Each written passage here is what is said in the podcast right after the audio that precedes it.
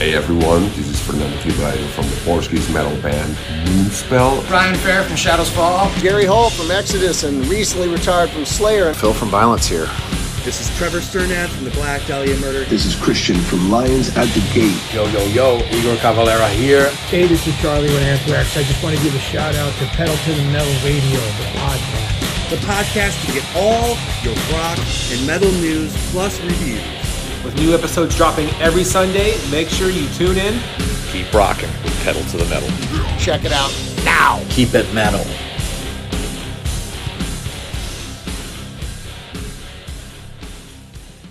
Yes, what's up, everybody? We are back. We took a, a little bit of a uh, two-week vacation, kind of.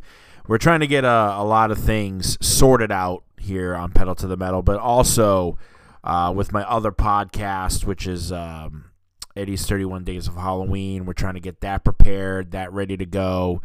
We've also been working on tons of stuff, you know, getting the TeePublic page going. We've been floating some ideas. I'm going to post one that I had. I don't think I'm going to actually do it, but uh, it would be a pretty badass hockey jersey uh, if I did do, do so, but I don't really think I'm going to. But anyways, it's great to have you guys back. It's great to be back with the show, uh, to get it rocking and rolling again. We've got a great show for you guys today. We've got bands you should know, artists, unsigned band of the week. We've got all that good stuff, rock and metal news.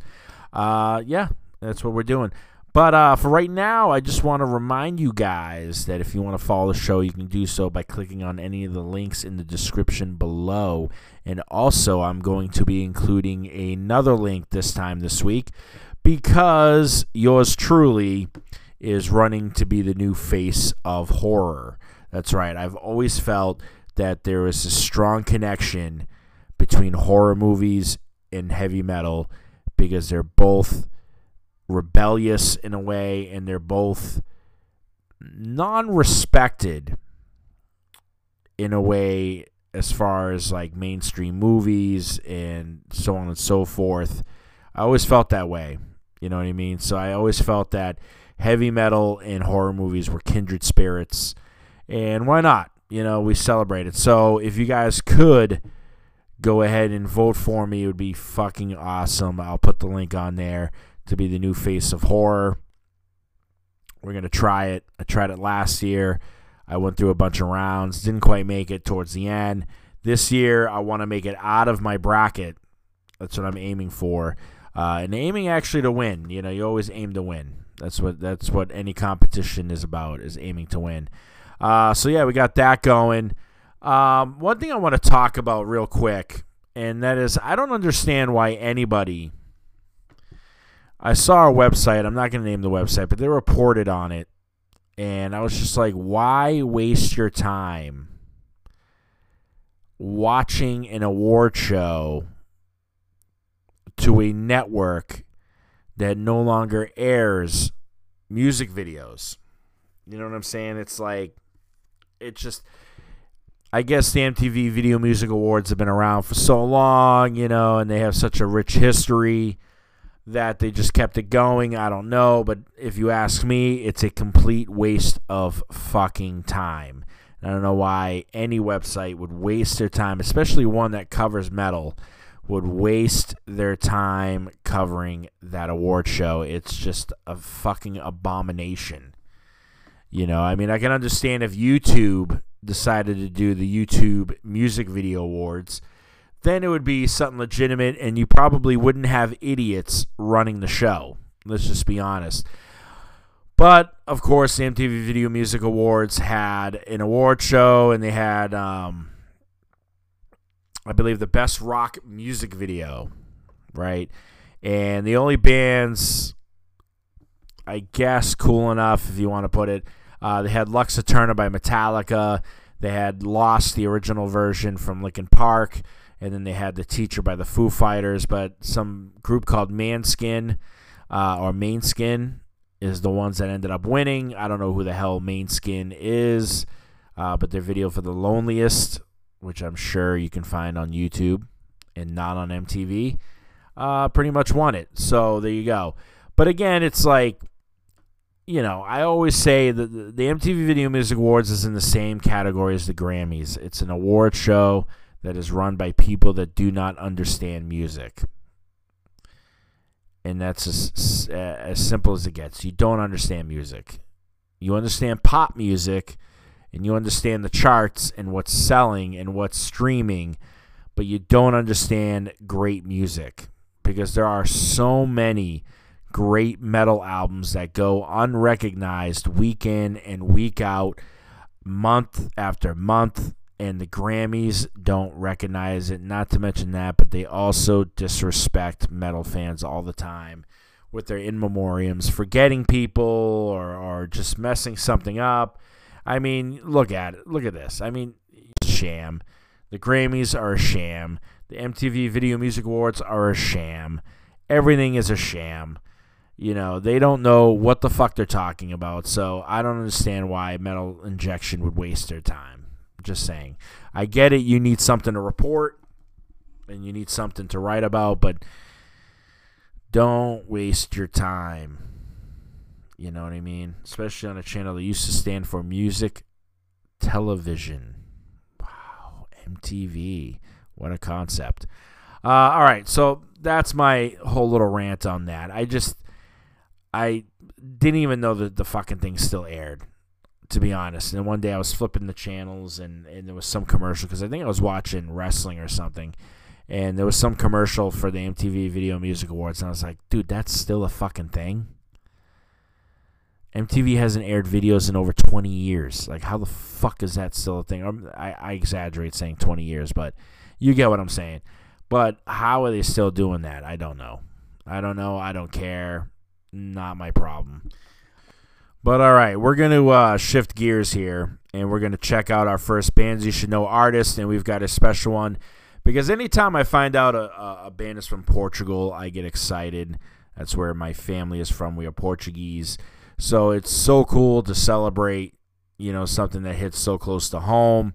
And for that matter, Portuguese black doom metal project In a Forest Dark has officially signed with Wormhole Death Records, where they'll be reissuing their debut album, Buried Giant.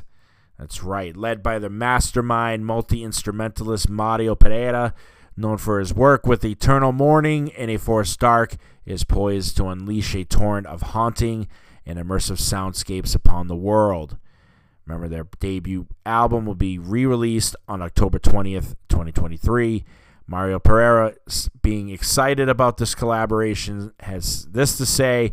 He says, "I am very happy to announce my unholy pact with the mighty Wormhole Death Records. It is an honor to join the team.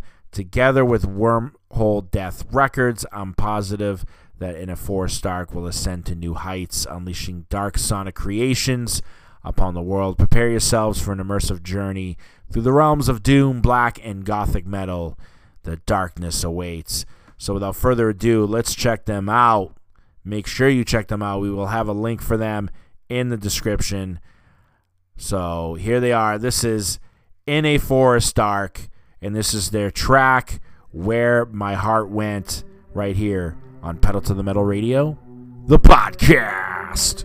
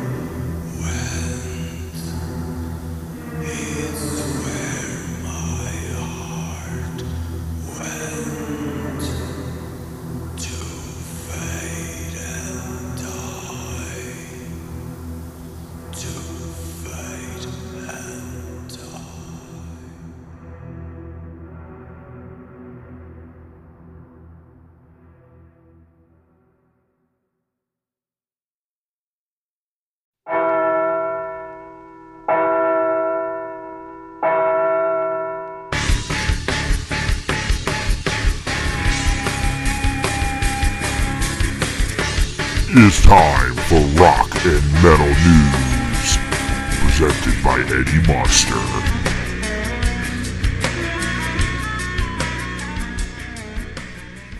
All right, Rock and Metal News time, all you metalheads out there.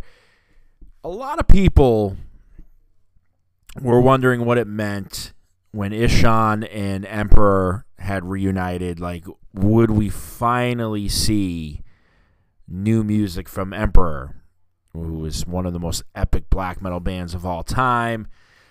But unfortunately, that might not be happening.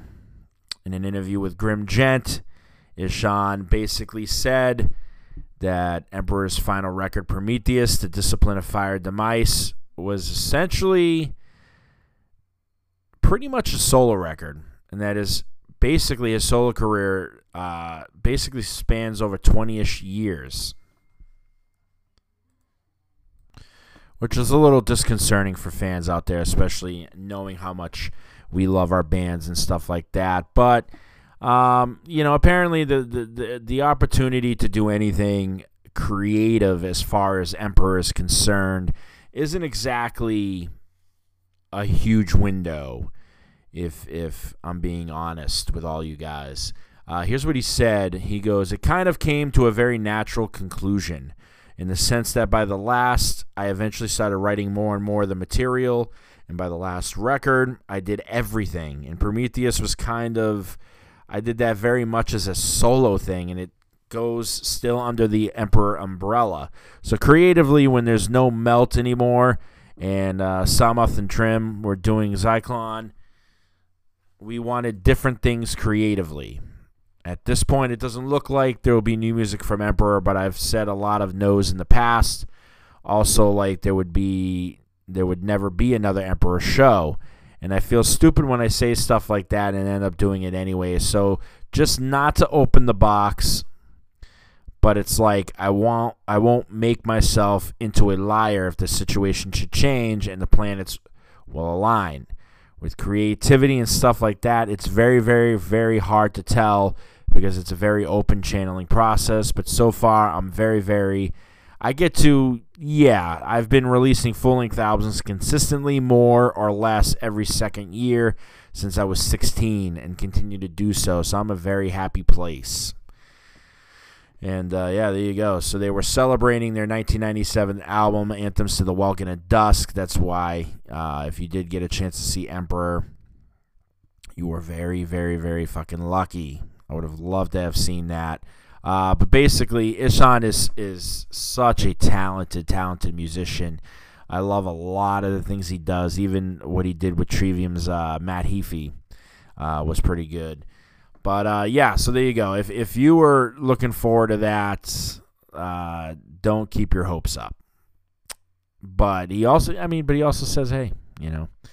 Uh, one of the most unfortunate things about being in a band and being in a band for so long and, and, and trying to do a tour is the nightmare of whether people show up or not, right? That's always been a band's nightmare, like... We're doing this tour. Can we pack the building? Can we, you know, do these things? We had heard earlier in the year that Godsmack had to cancel their South American tour because of low ticket sales, right? Basically, nobody bought tickets, so they had to cancel the whole entire South American tour. Well, now that same thing apparently has happened to Flotsam and Jetsam. And for those of you guys who don't know who Flotsam and Jetsam is, they're the band that Jason Newsted started in before he went into Metallica. So there you go. There's a little history lesson. Uh, but basically, they had to cancel their tour due to a combination of low ticket sales and logistical issues. And here's what they said in their statement. "We had a logistical nightmare, even trying to secure transportation and crew for this short run. There's so many great bands on the road right now that it's making touring very difficult in what is a very saturated market. We had an important crew member bail on the tour at the last minute for undisclosed reasons, but the final straw was finding out that the ticket sales were poor. We definitely don't want promoters to lose money booking our band, so we'll reschedule at a time that makes more sense for them. We apologize to the fans that we were planning on coming to see us on these dates, and we hope to see you on tour soon. And yeah, I mean, it sucks. It sucks. You know, it, it's never easy, and we know that modern times have been kind of tough for bands lately. Um, you have to literally, I think, be very in demand to garner anything um, as far as, you know, ticket sales and stuff. And it's too bad because, you know, Flotsam and Jetsam is a great band. They were going to be on tour with another great band, Generation Kill, which features a former Exodus singer, uh, as well as Misfire and Wolftooth. So that's kind of unfortunate um, that they had to cancel all of this. So hopefully in the future we will see Flotsam and Jetsam again. Um, one of this is this next story is just bonkers, in my opinion. Uh, we've always heard about, you know, hardcore shows can be pretty intense. Well, there was apparently an incident at a Cro-Mag show that basically involved somebody getting maced, somebody getting stabbed, and lots of assaults. Um, that's right. Basically, uh, from what I'm reading, it's uh, guys are part of this thing called Destroy Zine. Uh, were macing people basically at the merch table, and apparently they stabbed vocalist and bassist Harley Flanagan with a razor. This is just fucking nuts. Um... Yeah, apparently there was just a violent incident between two staff members, according to this, um, which should never be happening, man. I mean, where the fuck is security during all of this? Uh, but here's what um, I believe this is from uh, from Harley himself. Great show tonight with D R I, with the exception of one one incident. A few people that everyone thought was with one of the bands, but turned out to be turned out not to be, caused a ruckus, and one of them pulled out mace by the merch table. I got sprayed. My son got sprayed. Everybody in the room was gasping for air. A few people had to leave. I actually got sliced in my ass cheek as I was trying to pull him and my son apart. The guy who did it got the shit beat out of him by several people. My eyes were burning and snot was coming out of my nose and I couldn't see. I didn't realize I was cut till I got to the hotel. I just thought my pants got torn. I'm still not exactly sure how or why it all started.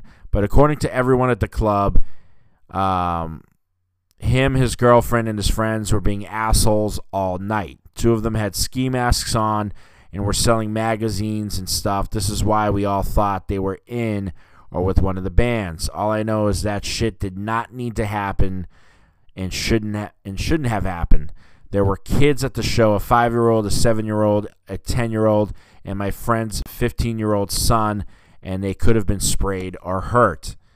These assholes obviously came to the show for problems because they had mace, a stun gun-type baton, and they dropped a bag that had a suture kit with stitches, needles, and iodine in it, so they might have been expecting something you don't walk... Uh, expecting something...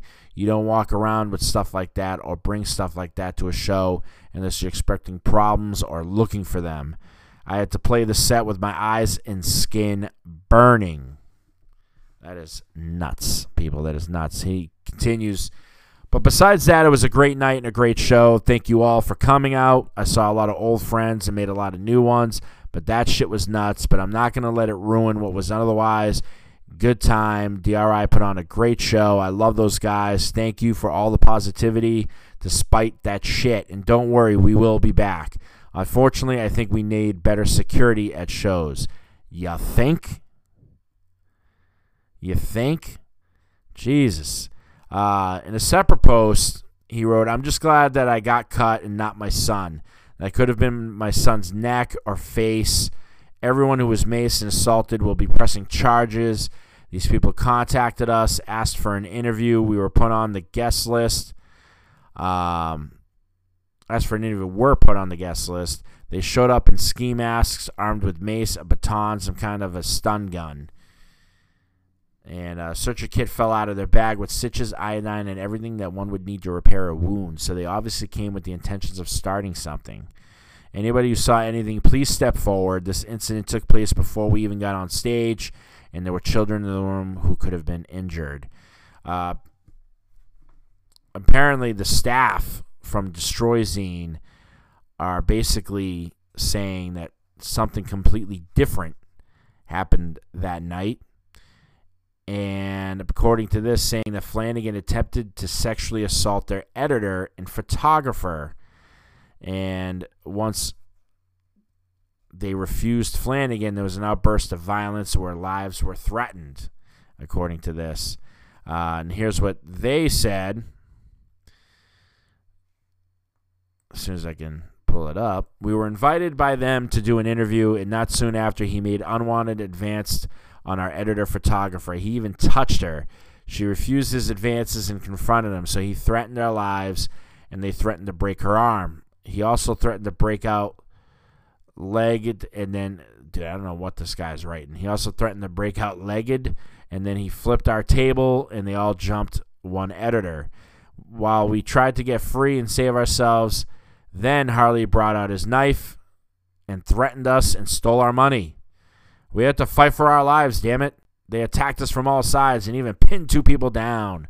Two people from the crew held our editor, photographer down and said they were going to break her arm while Harley got on top of her. Six people from their crew beat our editor while he was on the ground.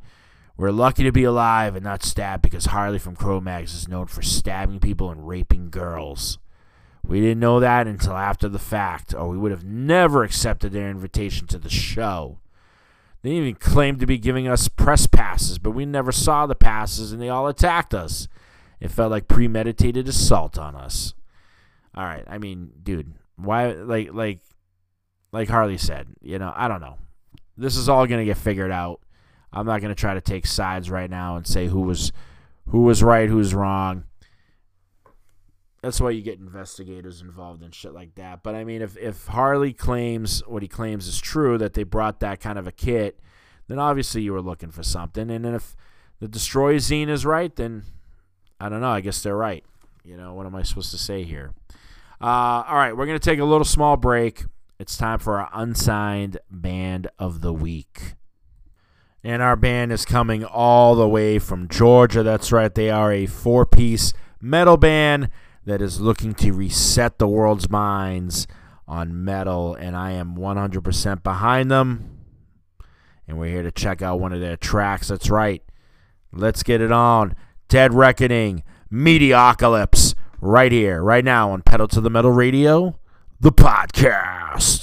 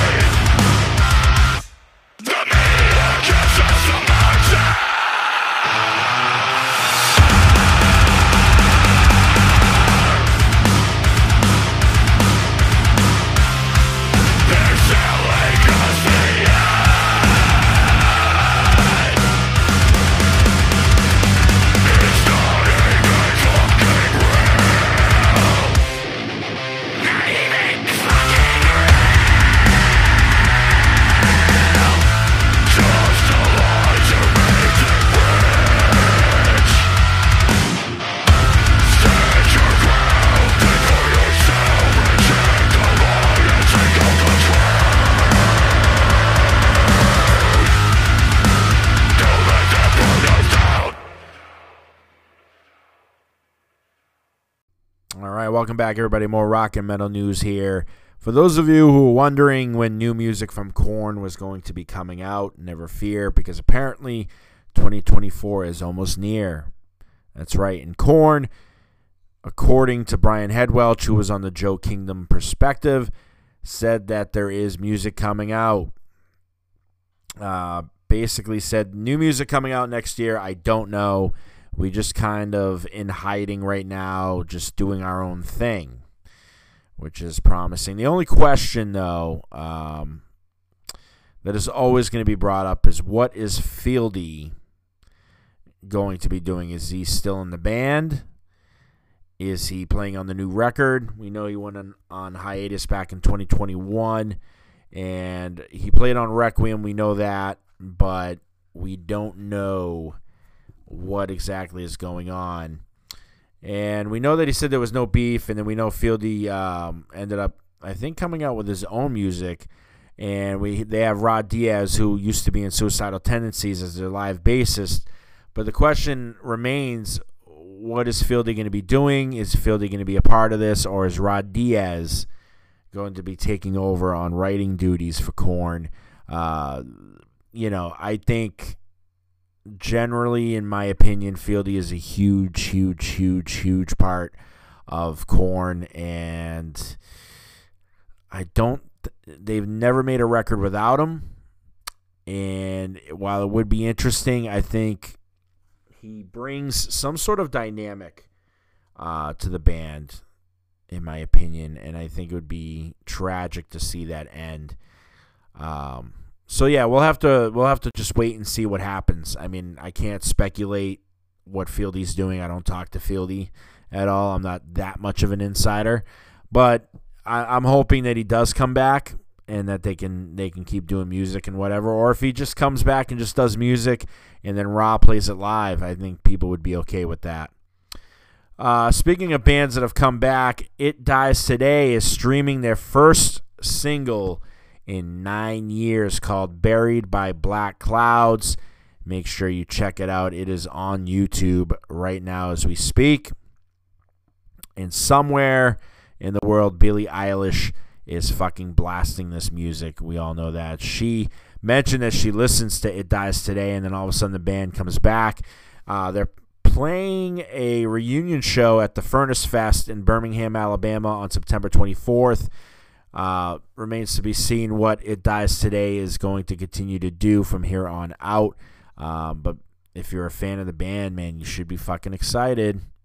Uh, Pearl Jam's Mike McCready apparently is writing a rock opera about the grunge years. That's right. If, if you didn't live the grunge years like I did and had to endure all of that, then, yeah, you can watch this, this, uh, apparently this rock opera. Uh, but he wants to honor Chris Cornell and all the other legendary figures of that of that era. Obviously, Kurt Cobain, Lane Staley, so on and so forth. Um, yeah, I guess apparently he told Guitar World that he was inspired to write it um, after Chris Cornell's death. Here's what he said. I look at him as one of the greatest singers and songwriters of all time. Aside from being a friend, I love Chris, and I'm working on a little project about the Seattle scene and a musical kind of rock opera thing. He's part of it. I'm just in the middle of it. I'm working on a script, and I've got about eighteen songs that I'm working on, and I'm singing on it. It's been a long journey. Um, apparently, he shared uh, an acoustic track called Crying Moon, and apparently that's part of the, the upcoming rock opera, so make sure you check that out for just a little bit of a taste. Um, but yeah, I mean, we all know we all know how huge grunge was. Um, I'll never fucking forget it, especially that, that first wave. And it's crazy to think, because I know bands like Soundgarden and, you know, Alice in Chains and all those were around essentially before, you know, Smells Like Teen Spirit came out. But and I remember Man in the Box. I remember it very well, and I remember it playing on M T V Headbangers Ball, and remember thinking, "Oh, this is just another metal band." You know what I mean? Like, um, I didn't really notice a grunge difference to be perfectly honest, or, or the term grunge until Nirvana came out.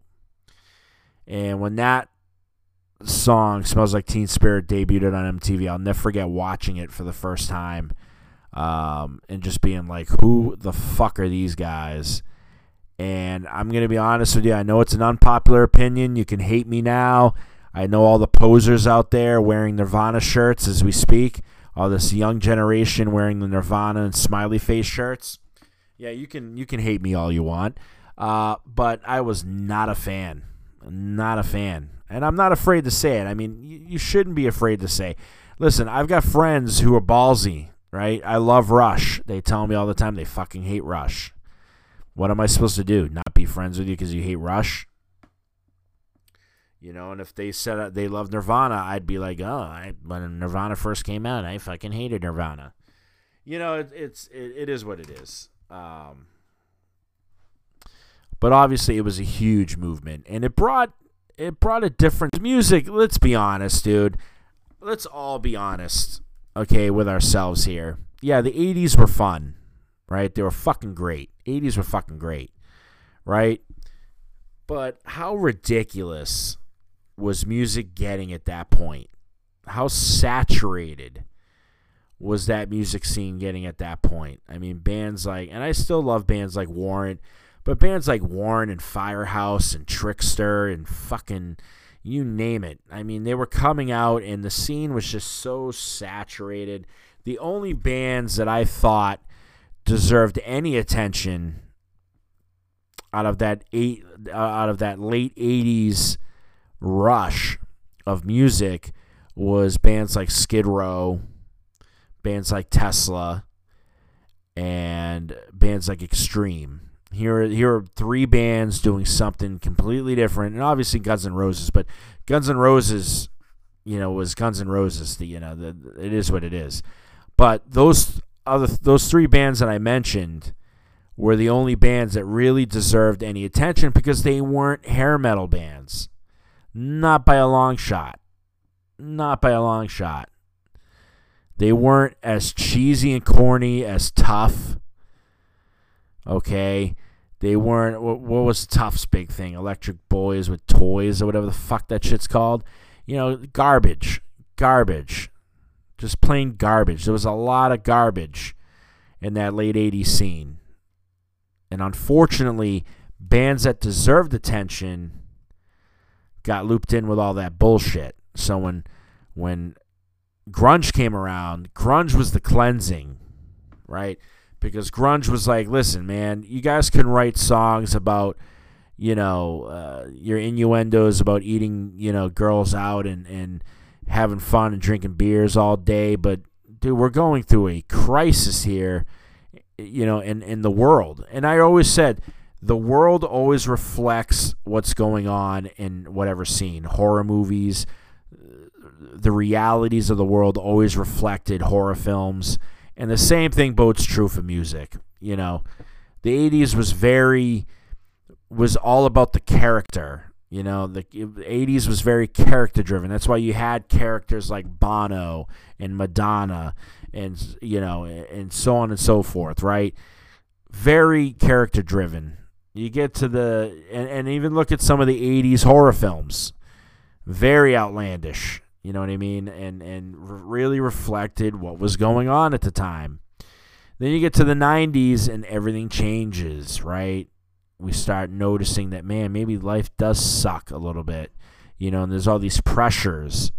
The only thing I didn't like about the grunge scene was it was the death of the rock star. I, I kind of thought, you know, they, they were kind of trying to be the anti-rock star, you know what I mean? Like, you shouldn't be a David Lee Roth type, you know. It's not cool anymore. It's not cool. Anyways, let's move on from this bullshit. I've had enough talk of of that scene for one night. Uh, Blake Ibanez from Power Trip is not sure if Power Trip will ever come back, um, but he did say he was optimistic. He said, for Power Trip to perform without Riley, it would take the right person being brought into the fold to make Power Trip something new, but not, excuse me, but not too new because we've got a lot of pride. We wouldn't do anything that was inauthentic or cheap just to get back out there. I don't think we would ever do that. The time could come, but for now, I'm not sure. I'd love for that music to see the light of day again. It would be awesome to play the songs again because Power Trip has a place in a lot of people's hearts. So I'm optimistic that one day it'll happen, but I don't know when that will be. For now, I'm happy with what we were able to do, and that's never going to change because the songs and the fans still exist, even though Riley is gone. And that is so true. Riley was such an iconic figure in metal um, of the new millennium and stuff. And it was sad. It was very, very, very sad to see him go. Uh, but I have to agree with him. You know, you don't want to cheap it out. You don't want to do it too soon and it completely sucks or whatever. So, you know, I got to agree with, with him right there, with Blake. Uh, do it when the time is right. And uh, if you want to right now... Uh, Blake Ibanez formed the band Fugitive. Uh, drummer Chris Ulsh has been busy with bands like Innumerable Forms and Devil Master. So if you want to hear more from these guys, make sure you check those bands out. I'm sure they would be much, much appreciated. Uh, Surth Ungal is bringing the heavy metal on their new track called Velocity, S E P, and they've announced a new record. That's right, the legendary heavy metal legend Surth Ungal uh, will release their second reunion album called Dark Parade. It comes out on October twentieth, and the band is streaming Velocity S E P. Make sure you check that out. Uh, and according to the band, it's about what happens when we sell that which we hold dear. Our soul, if such a thing exists, our dignity, pride, and whatever else we have that will help seal the deal in an endless pursuit of money, power, glory, and dominion over others. There you go. Surth Ungal is going to be performing a special record release show on October twentieth at the Roxy in Hollywood, California, which is the band's first Los Angeles appearance in thirty-five years, people. The performance is going to include Dark Parade in full, as well as uh, a bunch of fan favorites that you can check out. There's plenty of pre-orders available, so make sure you check it out. All right, that's going to do it for Rock and Metal News this week. It is time for our last Bands You Should Know artist. And I got to be honest with you guys, if we were doing what guys in the eighties did, right? When they were looking at metal albums, they always bought albums based on how badass the album cover was. If that was the case, this week's second band that we're about to play on the show would definitely be a band that I would see the album cover and be like, oh man, this looks like this could be the shit right here. I'm talking about Sadistic Force. That's right. Blackened Speed Thrash Metal Maniacs, coming all the way from Austin, Texas. That's right. They've unleashed a record that is steeped in blood and terror, cultivated from countless hours of true crime research and copious eighties slasher movie viewings. I fucking love them already. Midnight Assassin is a nine-track sinister speed metal assault inspired by serial killers, stalkers, and necrophiliacs, transporting listeners into a dark and twisted sonic arena that exposes the harsh realities of human depravity and violence. Sadistic Force prove that they are an unrelenting force to be reckoned with. Beware the Midnight Assassin. So obviously, if you love bands like Midnight, Motorhead, uh, you know, Venom, Wraith, Speedwolf, Hellripper, Bone Hunter, you're gonna fucking love these guys, and I am super, super excited to play them on the show. And we are gonna check out the title track of their new album. This is Midnight Assassin, and I will see you guys all next week on Pedal to the Metal Radio, the, the podcast. Here is Sadistic Force to close the show.